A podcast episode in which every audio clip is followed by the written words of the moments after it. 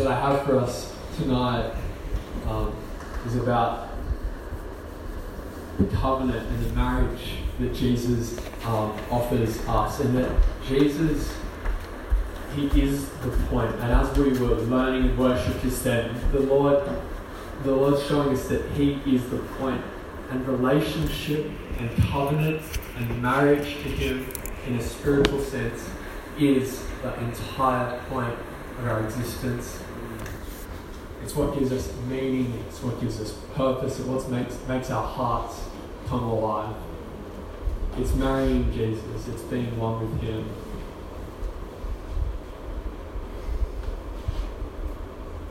And that's a spiritual concept. It's a concept that is, is deeply relational, it's deeply spiritual, and it's a connection.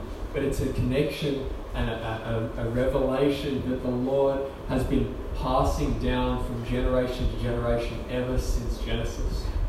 Ever since the creation of mankind, it has always been about a marriage covenant with God.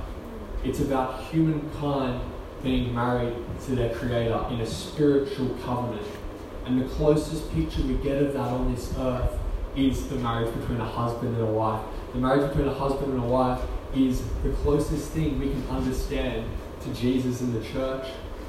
In the book of Ephesians, it talks about Christ and the church and the mystery that is that it's a marriage. And that husbands and wives reflect that mystery that Christ is joined to the church. But the thing about a marriage and a covenant, the thing about that is it only involves, at least in the pure sense, it only involves two people.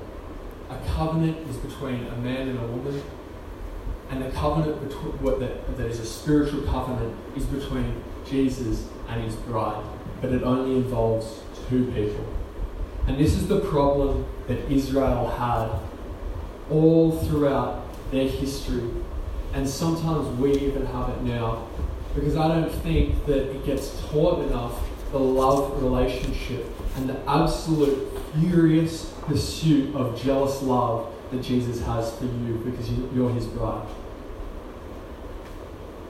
It's not just the love where it's like, I love you. It's that, like, uh, oh, I love that. I love this. I love basketball. I love surfing. It's a love that is a jealous love. It's a furious love that Jesus has for his bride. It's a love that doesn't want to share you. So the Lord is intent on your heart. Your heart is the only thing, only thing that He would ever give up His life for. And it's your heart that He is intent on possessing completely. But the thing is, the Lord doesn't want to share that heart with you, uh, with anyone else. He wants your heart to be solely His. He wants that heart to only belong to Him. And as Andrew was saying, you cannot have a divided heart. What that means is saying, I love Jesus, but I also love this sin. Doesn't work. It does not work. And the message that um, I want to share with us is an old message. It's always been the same. But it is the most powerful message because here's the thing the promise from a response to this message is God Himself coming to dwell inside of your very being.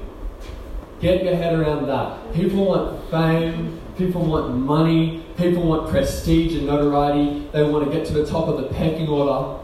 But the gift that we get is God Almighty dwelling inside your heart and infusing Himself into your very being, that you would become one with Him. What does that mean for your heart? It means your heart is full, not lacking anymore. But the Bible says, The Lord is my shepherd. Psalm 23, I lack nothing. When your heart's full, then you live from overflow. You can only be filled to the fullness of the measure that you know Jesus and that you've made your relationship with Him exclusive. It's an exclusive marriage. There's no one else allowed in it. It's just you and Jesus. Let me read this, um, a, a passage and then I'll, I'll get into the into the gist of what I want to talk about. If you have the Bibles, open up, up to Ezekiel 11 17.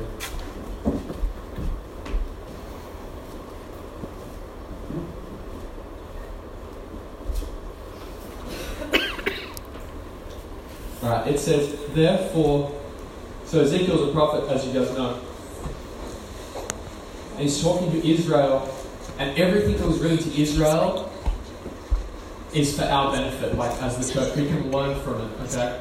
And so in the Old Testament, Jesus taught out of the Old Testament, and he taught out of the prophets. And so this is in, this is spoken to Israel at the time, but it's spoken to us. It says, Therefore say, Thus says the Lord God, I will gather you from the peoples, assemble you from the countries where you've been scattered, and I'll give you the land of Israel.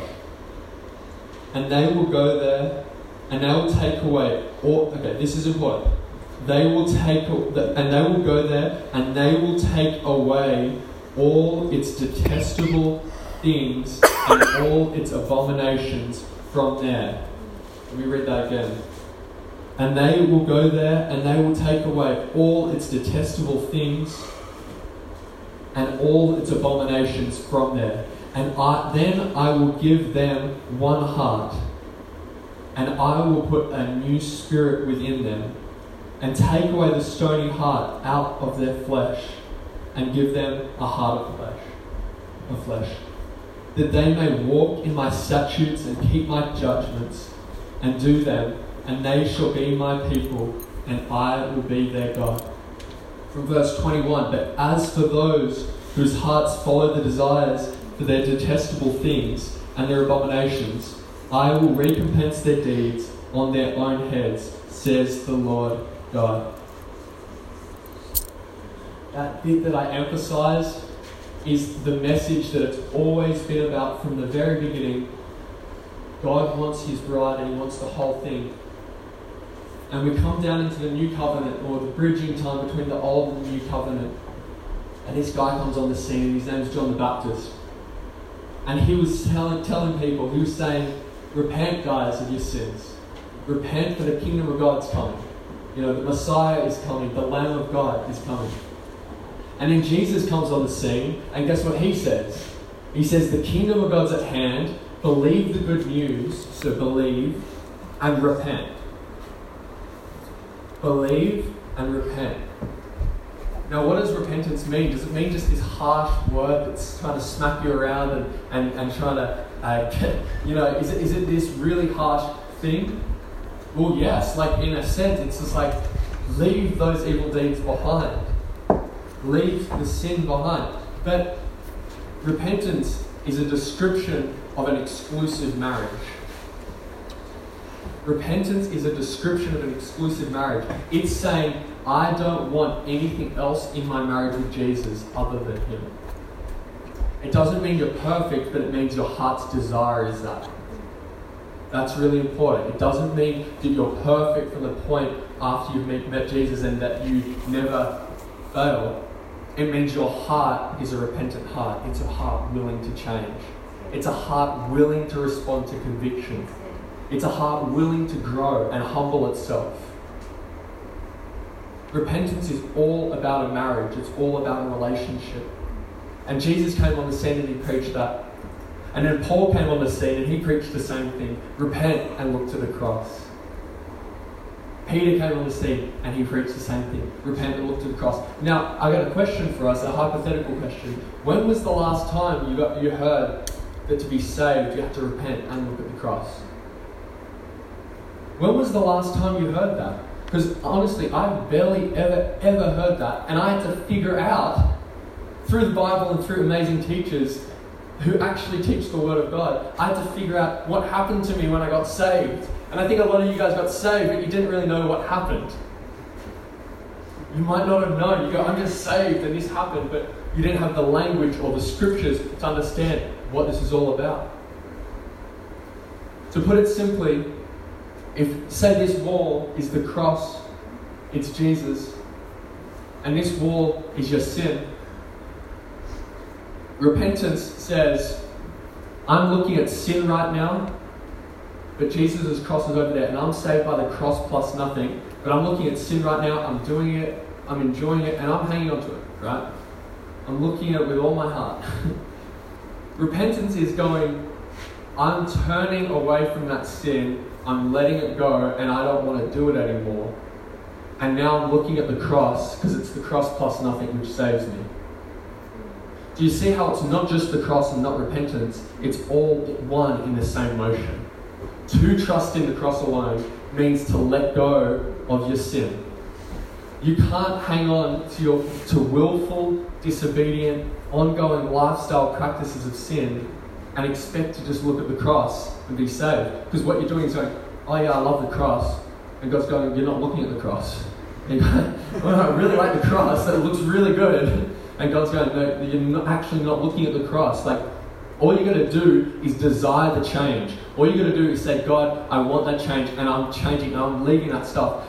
We can't let go of sin in our own strength. We can't actually walk that out. Right?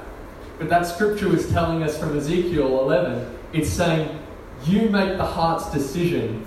You have a broken and contrite heart you have a heart willing to change and let go of that stuff and turn to the cross, and guess what He does? You're going to have a willing heart to change, but guess what He does? He fulfills His, his end of the bargain. So you die to yourself and you look at the cross. You let go of your life, doing things your way, hanging on to selfishness, hanging on to judgment Judgment's a good one because it makes you feel righteous, but you're not righteous. you're like self righteous. Not good. Adultery in your heart. Anything that is about the pride of life and you filling your heart with pleasure other than the love of Jesus, that's sin. That's selfishness, right? And the Lord doesn't expect perfection from us, but He expects a willingness to change. He doesn't want perfection. He doesn't want you to try to pretend like you're perfect and then never talk to Him about an issue and or even turn from it.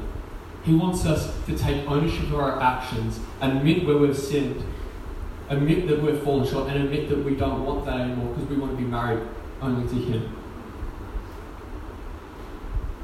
Now, as I was saying before, this has been the story from the get go. And Israel went through this time of following God, not following God, you know? Having idols, not having idols, having things that they worshipped, and then having times when they worshipped Jesus. But to the Lord, He views sin and idol- uh, sin and um, and idolatry he, he views that as a form of idolatry. So, putting your heart's desire into selfishness and into sinful behavior, like the Bible tells us, putting your heart's desire into that stuff, God looks at it as adultery. He looks at it as cheating. Why? Because He's a jealous lover. Because He loves you. And He wants only you in the marriage. It's not, it's not Jesus, and I also want to bring my greed, I want to bring my envy, I want to bring my self selfishness, I want to bring my judgment, I want to bring my attitude, frustration, whatever it is. I want to bring all that stuff. God goes, Why are you bringing other lovers into the marriage? Don't bring other lovers into our holy marriage because marriage is holy and the marriage bed is undefiled. And he who's joined to the Lord is one spirit with them. You don't join yourself to a prostitute like if you're in a marriage. That wouldn't make any sense. So you wouldn't join your heart to unrepentant, living in sin, loving it, and not actually wanting to change if you're in a marriage with Jesus. Is this making sense? Because it sounds harsh, okay, and it sounds uh, sobering, I guess, but here's the good news is that the Lord, when you have that desire to change, and when you do let go of those evil deeds, you let go of those evil works and you turn to the cross. Well, it's the cross plus nothing that saves us. It's Jesus dying there on that cross that forgives us. It's Jesus dying on that cross that makes us new and gives us His Holy Spirit. But He actually then comes to live inside of us. So I'm assuming I'm not married, but from my own experience, I, I feel like I know maybe a touch of what marriage is like from the spiritual side of it. I don't know it from in real life because I don't have a ring on my finger. I don't have a ring on my. Um, but I wish I did. maybe not. maybe not. I don't know. Maybe the Lord's got timing and. Is this an advertisement? yeah, it's advertising, guys. No, I'm just messing. All right, so advertising. Um, but I am married to Jesus. Thank you. Yeah. Okay, and he loves us, and he loves me. Like I'm in so it's cool. Um, but I do know a bit about maybe what it's it, it's like from the spiritual sense. And as I was saying before, when I gave my heart back to Jesus, I I was like, I didn't know what happened to me, but now I know what happened. I was this okay. You some of you guys know my testimony, but I just want to I don't want to you know talk about myself a whole lot, but I want to just give an example of what I know repentance to be because I don't want people to get get confused. I want to try and explain it for us. So when I was um, in my high school days, like I was, I was very far from Jesus, and I didn't, I, I'd walked away from him from when I was a little kid, and it was to the point where, I put it this way, like I would be shooting hoops, right, and I'd be playing basketball, and if I missed a shot in basketball, I would just look up to the sky and say, like, like a rude word, and I'd say, F, F, F, like to God, and I'd say, why did you do that? because I had this anger issue in my heart and this this this bent against God, and I was just so frustrated and mad at, mad at Him for no reason at all. And I mean, the Bible says that, like it says that they'll hate me without cause. So, well, Jesus got the rough end of the stick, like without cause. they hate him. It's just like, well, why do you hate him? And you've got to ask yourself, if you do hate him, why do you hate him? And that's a good question to ask because then you go, actually, there's no reason to hate him. He loves me. Why would I hate someone who loves me?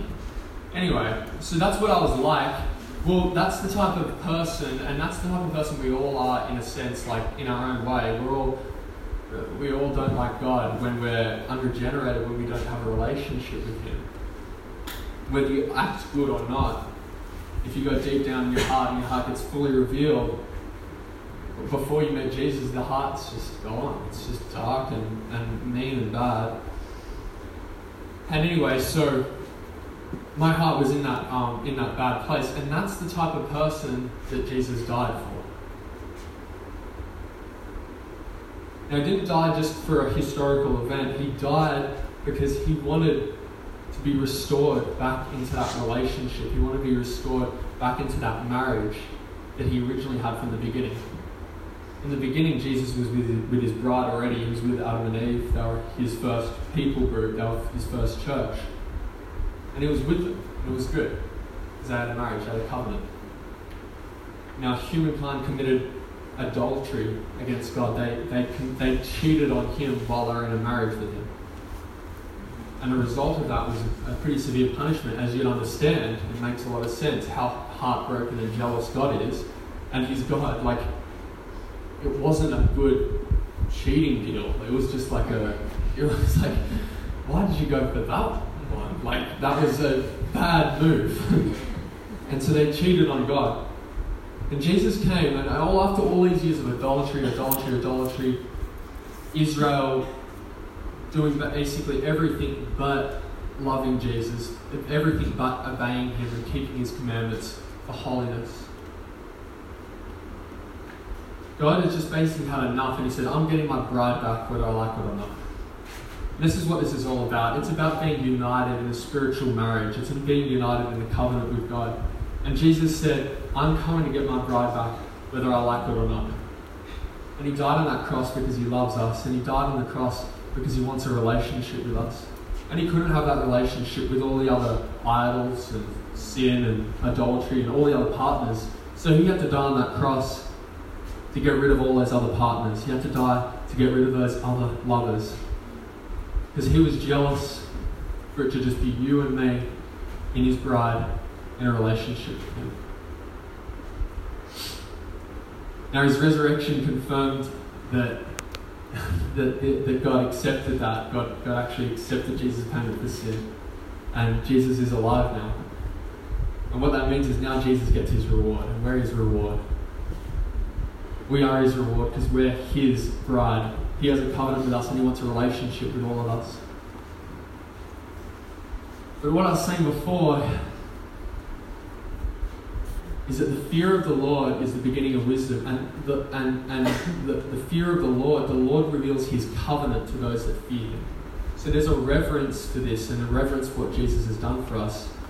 And for me, when I was in that place, in that dark place, realizing that Jesus died for me and that he gave his life for me, there was like a reverence. It was just like, oh my gosh, you're real, you're alive, you died for me. And what happened in that moment, I sat in my car at Dee Why Beach and I said, I said to Jesus, Lord, I don't want to live my way anymore. Because along the trip journey, I'd heard the scripture, For my ways are not your ways, my thoughts are not your thoughts, says the Lord. From the distance to the heavens to the earth, it's how much greater my ways are than your ways, and my thoughts are than your thoughts. And I realized in that moment that I was accusing God and I was being so having so much animosity towards Him but, and I was using all my reasoning and all my high arguments and, and everything that I thought that disproved him, and even though I was swearing at him, so trying to disprove him, but I knew he was there because I was angry at him, just crazy. But I was doing all of this, and then Jesus decided that he would still die for me and show that unconditional love. The Bible says that God makes the sunshine on the good and the evil, the just and the unjust the good and the evil, the just and the unjust. Jesus died not just for us, He died for all the world. Does all the world receive Him and go to heaven? No, a lot of the world's going to go to hell because they don't trust in Him. Why? Because His jealous love, that jealous fire, is going to consume everyone who doesn't trust in Him. And that's a place of punishment, that's a place called hell.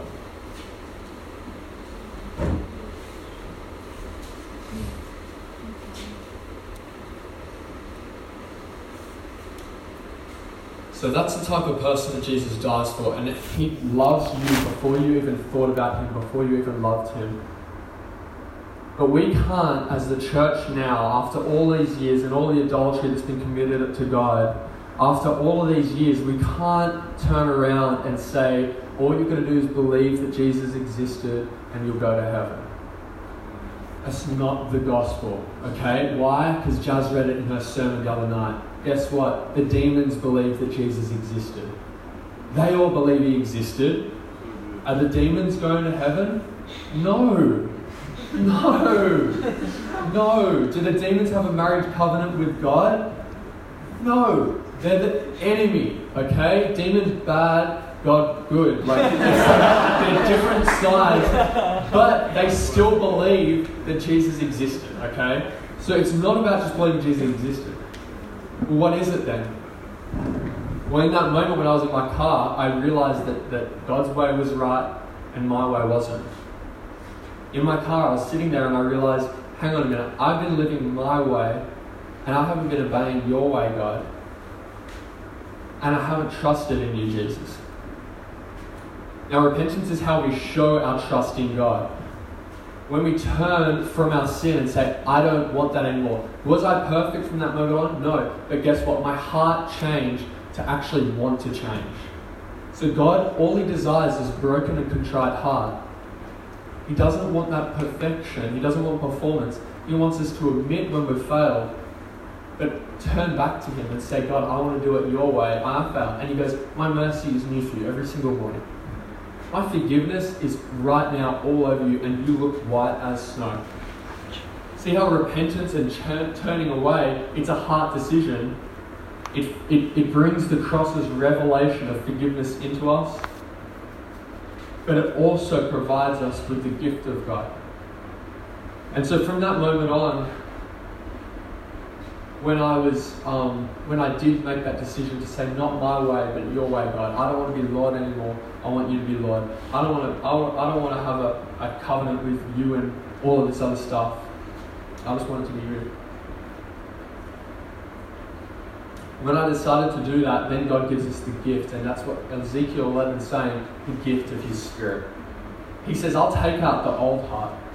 That old heart that you used to have, I'll, I'll take it out because you, it's almost a prophetic act. You're saying, Lord, I'm letting go of that evil and I'm turning to you. I couldn't, you can't, we can't do that without a new heart. But it's almost a prophetic act. You're saying, I'm letting go of that evil, knowing full well that you're going to give me a new heart. Knowing that you're going to give me your spirit and you're going to empower me to keep your commandments. So the commandments of God are essential. Anyone who tells you otherwise is not telling the truth. There's the commandments of God. Jesus came, uh, he, Jesus came not to abolish the law, but to fulfill the law. And the Holy Spirit is given to us so we can fulfill the law of liberty and the law of love. It's the heart of the law, it's the heart of compassion, mercy, justice, but it's also the moral law. Like the Ten Commandments didn't go out the window just because Jesus died and rose again. Jesus is Jewish as Jewish as they come. He is a Jew through and through, and he loves the Torah, and he loves the Tanakh. He, he loves the Holy Scriptures. But so he came to fulfill the law. What does that mean? Well, he came to die on the cross as our the curse for us, but he also came to give us the Holy Spirit so we could keep the law not in a sense of the rituals and the food requirements, the heart of the law. What's God's heart? That my beloved would belong to me. And all day long they would thirst and they would pant as a deer pants for the waters. So my soul will pant for the Lord. I just want to please Him because He's already pleased with me. See, the position that He's pleased with us, He says, You are my children, whom I love, and you are well pleased. But once the Holy Spirit gets into your life, and you've, after you've repented and you've turned away from your dead works, once you've let go of that and you've looked at the cross and you've seen your Saviour dying there for you, you've seen Him washing you with His mercy, then all you want to do is follow Him and obey Him. There's not a half half. It's not like, oh yeah, I'm a cool Christian, like I, I like to like follow Jesus and also do drugs. it's, it's I like to follow Jesus and I want to do what pleases His heart. And sin and what He tells us in His Word when we break his commandments with the commandments I was talking about, a few of them before. It all starts in that selfishness and focusing on ourselves. And repentance is the first time in our life that we actually take our eyes off of ourselves and our sin and we put them onto the cross, and finally we're free. Because as long as we're living for ourselves, it's so hard, and you're just oh so unfulfilled, and you've got full of worry and stress and strife. But once we learn that our life is not our own and repentance is turning away from living for ourselves and it's turning to living for Jesus because of what He's done for us, then we finally have peace. We can rest because we're not trying to hang on and get with selfish ambition, attain a title and attain a, a position with prestige. The Lord's given us a, a position of prestige by calling us His bride.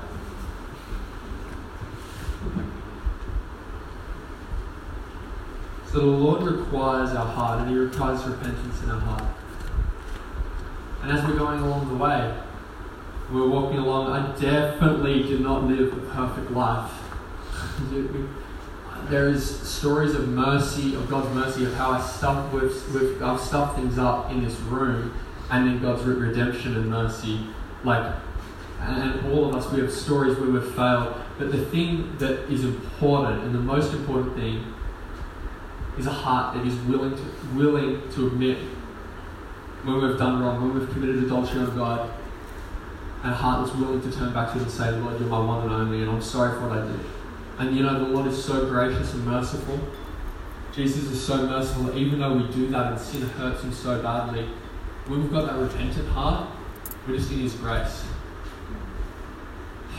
We're in His grace, and He says, I accept you as you are. I accept you back again. All you have to do is turn from that and come to me. That's the mercy of the Lord. That's His love, and that's His unconditional love. He will receive us back every time, even when we commit spiritual Him.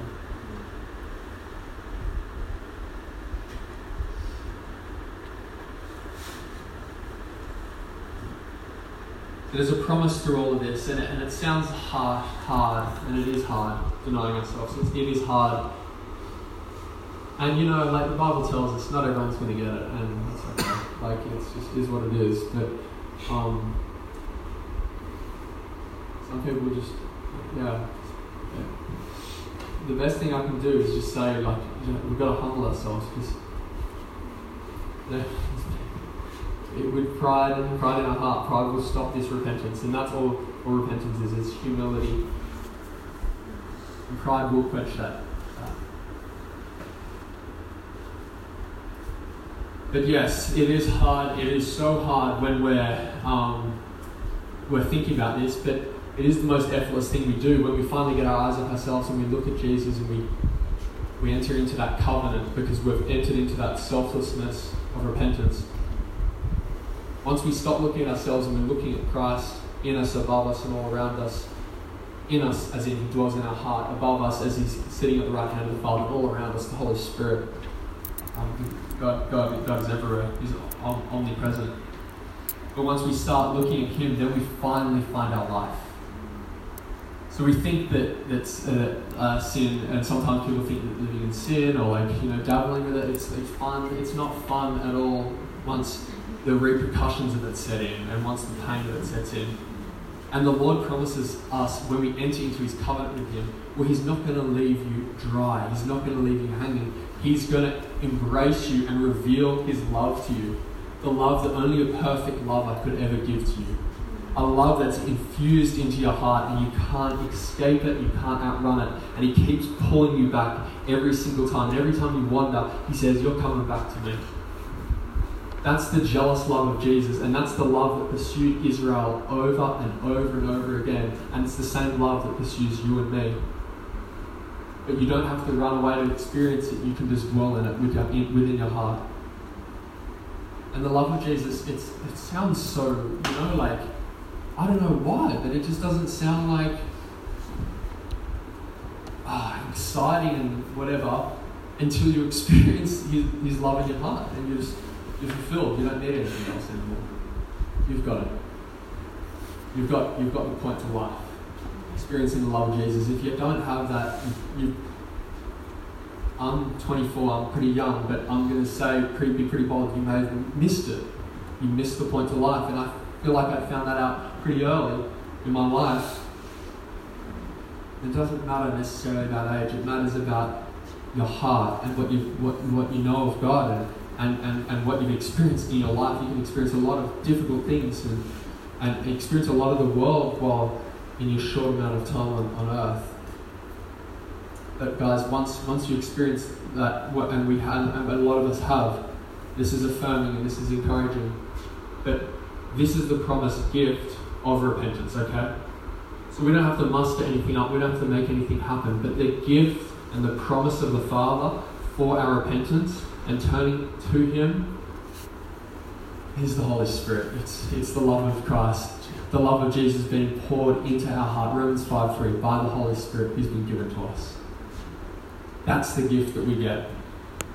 Now, if you don't want that, like if you don't necessarily want that, that's you know that's up, up to you. But if you do, uh, if you if you do desire that, and, and some of us have desired that and received that, the way there is, is through denying ourselves and picking up our cross and following Him. When we lose our life, then we find it. When we choose to lay it down, then you find it. And we hear a lot of teaching these days, it's all about us. Have you noticed that? There's a lot of teaching. It's all about, you know, the kingdom and, and, and it's us and it's we're going to get our thing and we're going to get this and we're going to. And, and cool, it's all good stuff because it's inside of the covenant of the Lord, right? But notice the language it's us, us, us, us. I don't know if you've noticed that, but that's an issue when it's all pointed to us, when it's meant to be all about Jesus. It's meant to be all about Him. It's meant to be all about adoring Him and loving Him because we're the creation and He's the Creator. And the creation is, has been created to worship the Creator. We've been created to satisfy the relationship with Him. We've been created to satisfy his, his heart. We've been created to love him selflessly. And obviously, it's because He loved us first. But that's what the Bible teaches us is when we lose our life, then we find it. When we lay it down and say, Jesus, it's all about you, it's a, I don't know how it makes sense, but he just goes, no, it's all about you, and it was all about you, and I proved it like I loved you first. it's a, it doesn't make any sense, but our heart posture has to be, it's all about him. repentance isn't just a means in itself, it, it's, it's to get us looking at the Lord. It's to get us in that love affair where we're looking at his eyes of fire and you can't look away. And then everything else in your life, like the pursuits, oh my god, there's so much stuff that we, we can try and get and try and fulfill our heart, but the love of Jesus, that's, that's enough. That's enough. That is enough for us. That is enough for us. And then everything else flows out of there. You know, if, if you're gifted in a certain area or you're called to a certain area or you have certain desires, everything else flows out of that place of Jesus being enough for us in our heart. Why? Because he gives us the gift of the Holy Spirit. Okay.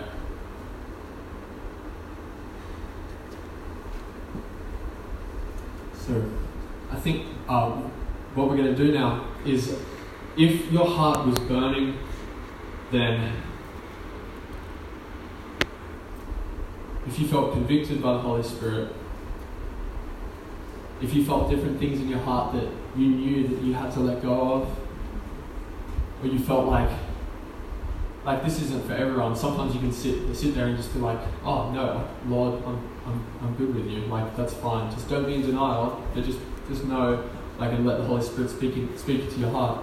But if your heart's burning and it's and you know that, that there's been other lovers in your life, there's been other things you've been hanging on to,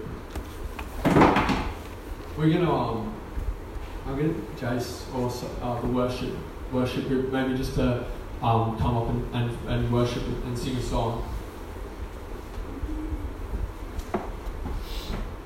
And as we're as we're worshiping, it, it's not all about like you don't have to worry about worry about anything. You don't have to um, like as in you're not coming up in front of everyone per se because other people are going to be worshiping. And if you feel your heart's fine, then that's all good. But what I what I would like is if your heart's burning and you know that there's other lovers in your life and you know there's there's something there's there's things that you've given your heart to that aren't Jesus and the Lord's convicting you right now in the best possible way and you say, No, that's not you and me. I love you and that's not that's not part of what we've got going on. That's not what I desire for you. And if your heart's burning in that way, then then I'd love, um, yeah, then then I invite you as like an act of faith and just saying, Lord, I'm coming forward and I'm just stepping into this repentance. I'm literally walking out of sin and I'm, I'm choosing to turn to you. I'm choosing to receive you and, and make you my one Lord and my one love. That I can love you with all my heart, mind, soul, and strength. If you feel that, then um, then come forward um, as we worship.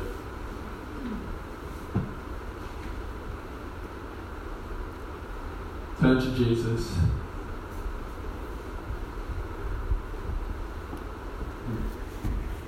And yeah, ever, and, and other people who, who are feeling, um, you're feeling like, oh wow, my heart feels good. I feel confirmed in my relationship with the Lord. It's all good. And just, just um, behold the Lord for this last song. And I'm going to pray um, that as you worship as well, Mm. Yeah, as you worship, that the Holy Spirit would manifest Himself to you. And people who